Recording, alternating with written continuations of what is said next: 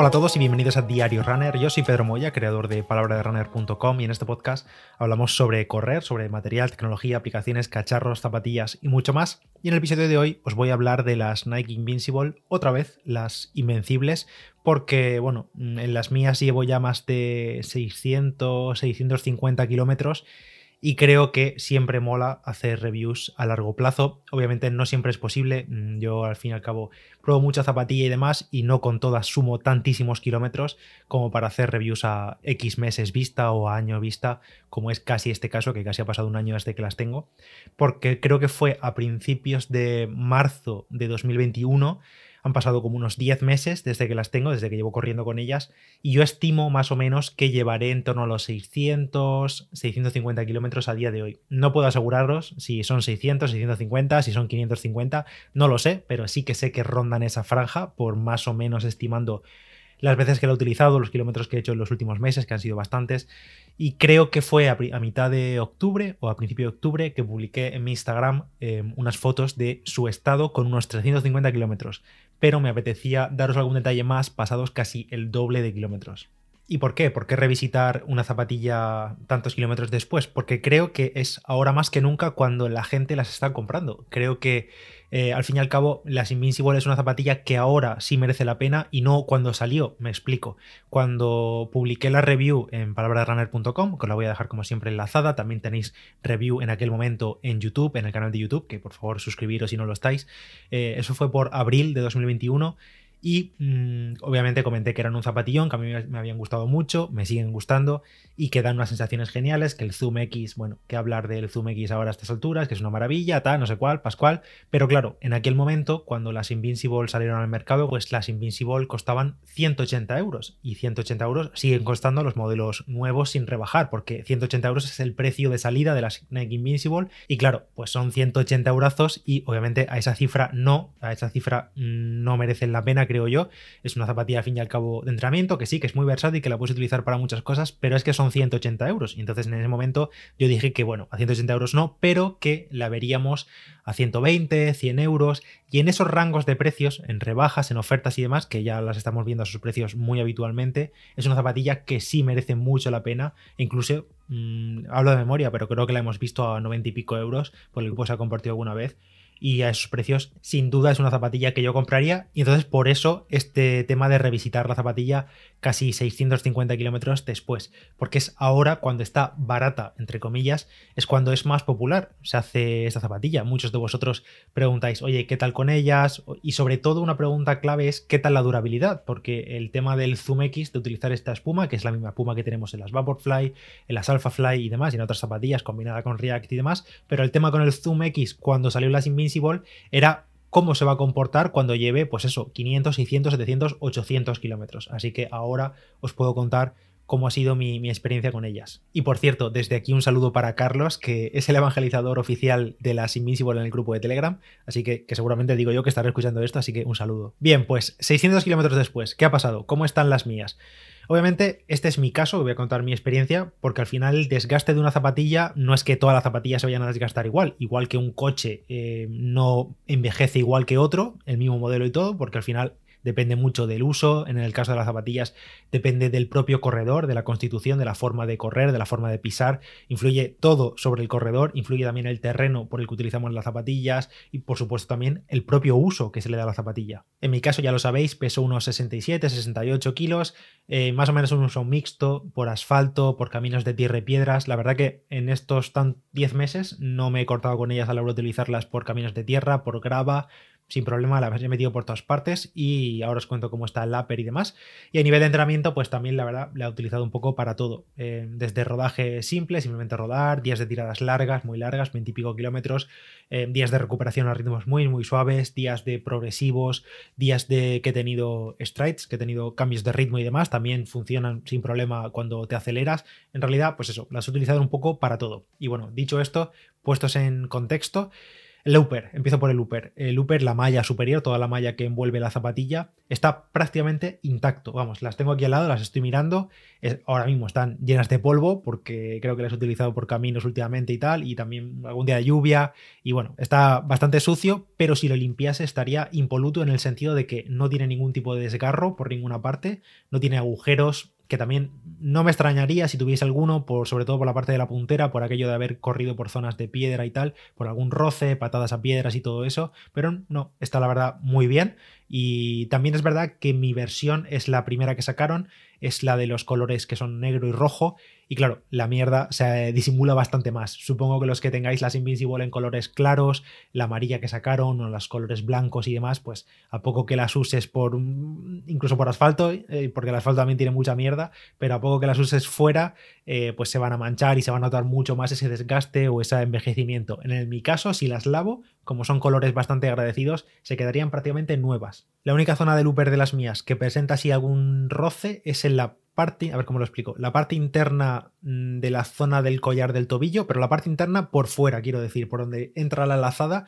pues por ahí hay algún roce que otro y creo que es por el roce entre las propias zapatillas en alguna zancada, pues lo típico que te desestabilizas un poco y rozas entre la zapatilla y creo que es por eso, pero por lo demás nada, ni tampoco la zona del collarín del tobillo, eh, la espuma se ha rascado la, la, malla y se ha salido la espuma, nada, la verdad que en ese sentido el Upper está prácticamente intacto. Lo que sí he notado sobre todo en los últimos meses es que creo que la malla, el propio upper o al menos la parte interior de la zapatilla, siento que se ha cedido un poco, como que ahora tengo que ajustarlas más que hace unos meses, pero bueno, esto tampoco es mucho problema. Respecto al Zoom X y a la suela, em, donde se aprecia más el desgaste y el paso de los kilómetros es en esa zona, es en la media suela y en la suela externa, lo que toca el suelo. Eh, principalmente las mías han sufrido lo más grave, varios desgarros de la espuma Zoom X a los lados de los metatarsos, es decir, eh, a la altura de la media suela, no lo que toca el suelo, sino en la media suela, lateralmente, hay como, pues no sé, el Zoom X se ha rasgado, se ha rajado como si algo lo hubiese enganchado y ha tirado hacia abajo, como si le hubieses metido un cuchillo.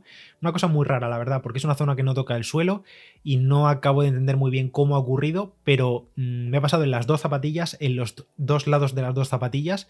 y, pero sobre todo en la zapatilla izquierda es como donde más rajado está el Zoom X, que esto al fin y al cabo no, no afecta para nada corriendo, eso ni lo noto ni nada, pero bueno, estéticamente está ahí, está bastante rajado el Zoom X y creo que va a ir a más, no sé si algún día se acabará desprendiendo, pero ahí sí que está rajado. Esto, por cierto, cuando publiqué las fotos en octubre con 350 kilómetros o así, ya se apreciaba un poco, un poco, sobre todo en una de las zapatillas, creo que era eso, la izquierda, que es la que más lo tiene ahora, pero ahora creo que en los últimos 200 kilómetros así se ha acentuado todavía más y el desgarre se ha hecho mayor. No sé si irá más, pero bueno, ya os contaré. Pero bueno, digo, bueno, de momento mientras no me afecte corriendo, ni noto un bulto ni nada, no lo noto nada, así que está ahí, no me molesta, es un desgarro raro que si me hubiese ocurrido con los primeros kilómetros de las zapatillas, pues sí que tiras un poco de garantía y tal, pero con 600 kilómetros, ¿dónde voy a ir yo ahora a Nike y decirle, oye, que se me ha desgarrado? No tiene ningún sentido porque no, no, tiene sentido, vamos. A nivel de la suela, eh, no sé si habéis visto las Invincible por debajo, pero la verdad es que la suela es bastante sencilla, es una capa de caucho completa, mm, con un taqueado pequeñito pero continuo, no cambia el dibujo en casi ninguna parte, simplemente tacos un poco más grandes, un poco más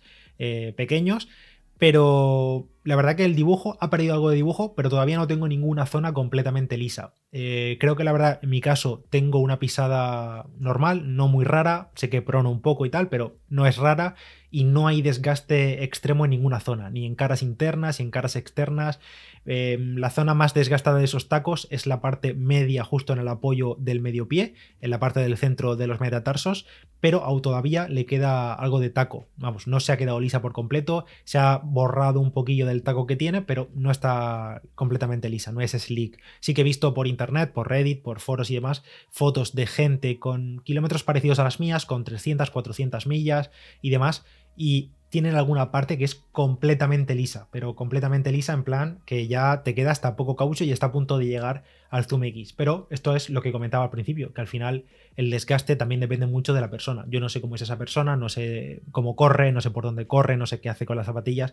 Entonces, pues bueno, no te puedes comparar directamente, pero sí, sí veo que mi zapatilla, mi suela externa no está tan mal para los kilómetros que lleva. Y lo que sí que le ha ocurrido a mi suela, a esa zona de caucho, es que la propia suela, digamos que todo es una pieza de caucho completa de, de, delante a atrás de la zapatilla y sí que está medio despegada en algunos puntos. Por ejemplo, donde están los desgarros del Zoom X, esas zonas se han despegado un poco, pero en general, si, te, si me fijo en, detalle en el borde de la suela con respecto al Zoom X, se ve como que está un pelín despegado, no se ha llegado a soltar, pero no descarto que ocurra en el futuro, que acabe despegándose, que esto también es algo que he visto en, en otros, en otra gente, en, otros usuarios de las Invincible. Las mías no tienen muchas zonas despegadas, sí están algunas despegadas, pero por contra sí que tengo esos desgarros que no he visto en otra gente. En cuanto al tacto, pues la verdad, eh, si ahora os digo que se sienten como nuevas, os estaré engañando. La verdad que no es así, eh, no se sienten como nuevas. Noto el Zoom X mm, un poco menos esponjoso que antes. La verdad es que ojalá poder tener unas 100% nuevas ahora mismo aquí porque podría mm, ver claramente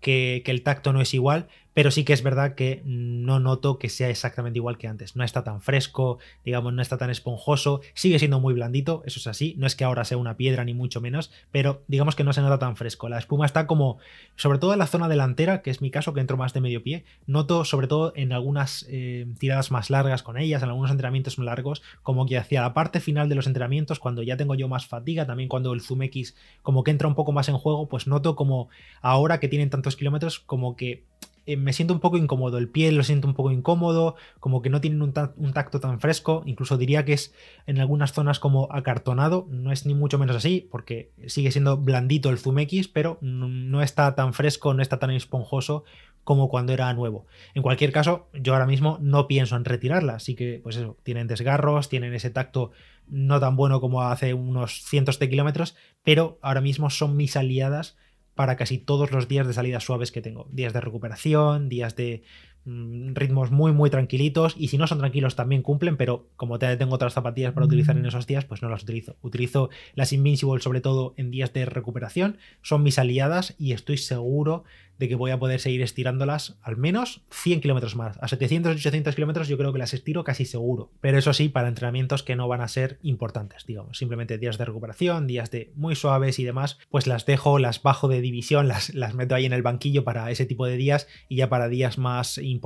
o, bueno, no importantes, simplemente entrenamientos así un poco más que quiero algo más fresco, pues utilizo otras más nuevas. Eh, la verdad que me he estado fijando, como he dicho antes, en las fotos de octubre, las que subí a Instagram, que por cierto voy a subiros con este episodio también fotos, una publicación a Instagram, podéis buscarme ahí como palabra de runner y subiré las fotos para que veáis todo esto que entiendo que por el podcast no se entiende tan bien. O sea, estoy hablando del desgarro y no te lo estás imaginando, pero bueno, lo voy a poner en fotografías también para que lo veáis. Y desde esas fotografías con 350 kilómetros aproximadamente, 350, 400, hasta estas que tienen 650, 600, una cosa así, pues creo que toda esa pérdida de tacto, eh, los desgarros, el mayor desgaste de la suela y todo eso, creo que ha ocurrido todo como en los últimos 200, porque sí que es verdad que con 300 ya tenían algún toquecillo, pero como que al pasar de 400, 500, 600, ahí es cuando ha ocurrido todo ese desgaste. Y la verdad que el uso no ha variado mucho. En los últimos 100 sí que ha variado más, porque como digo, las he, dejado para esos días de recuperación, pero hasta los 500 y pico eh, o 500 eh, las he utilizado para todo prácticamente y por todo tipo de terrenos. No es que las meta en tierra desde hace poco, sino que desde el inicio las estaba metiendo por tierra y por todo. Así que bueno, todo esto viene porque si las encuentras en descuentos, en rebajas, por 90, 100, 110 euros, me parece una buena compra. Es una zapatilla muy disfrutable. Eh, que te puede tirar para atrás por su estética, por, eh, porque es masiva, es muy grande, Puede parecer pesada, pero no lo es tanto, pesa como una Pegasus, eso hay que quitárselo de la cabeza, no es tan pesada, pesa creo que 310 gramos en mi talla 44, menos obviamente si utilizas menos talla, pero vamos, lo mismo que una Pegasus, una Pegasus pesa 305 gramos, 5 gramos menos, no, que no te preocupe ese volumen gigante de la zapatilla y sí que es verdad que quizás las primeras salidas con ellas pues notes como que vas demasiado patoso, como que llevas unos barcos en los pies, pero la verdad que luego la sensación del Zoom X es muy buena y te acabas acostumbrando y se disfruta muchísimo, o al menos yo lo he hecho durante estos más de 600 kilómetros que llevo ya con ella. Eh, soy fuerte, la verdad, me mantengo firme con las ofertas,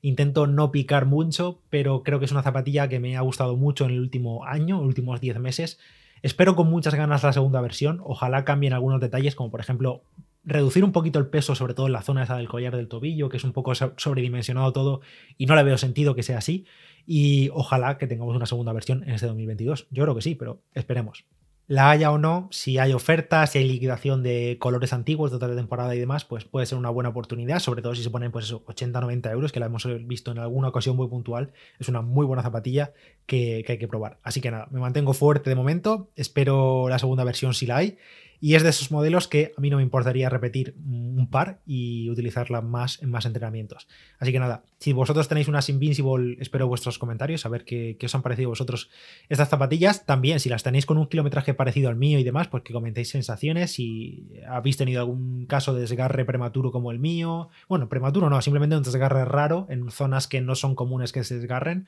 como esa zona lateral mm, del Zoom X. Y, si no, pues eh, os animo a que las probéis si tenéis oportunidad. Y simplemente si tenéis cualquier duda sobre las Invincible, pues lo podéis dejar por aquí, por iVoox, por Instagram, en la publicación que voy a subir con estas fotografías de las zapatillas.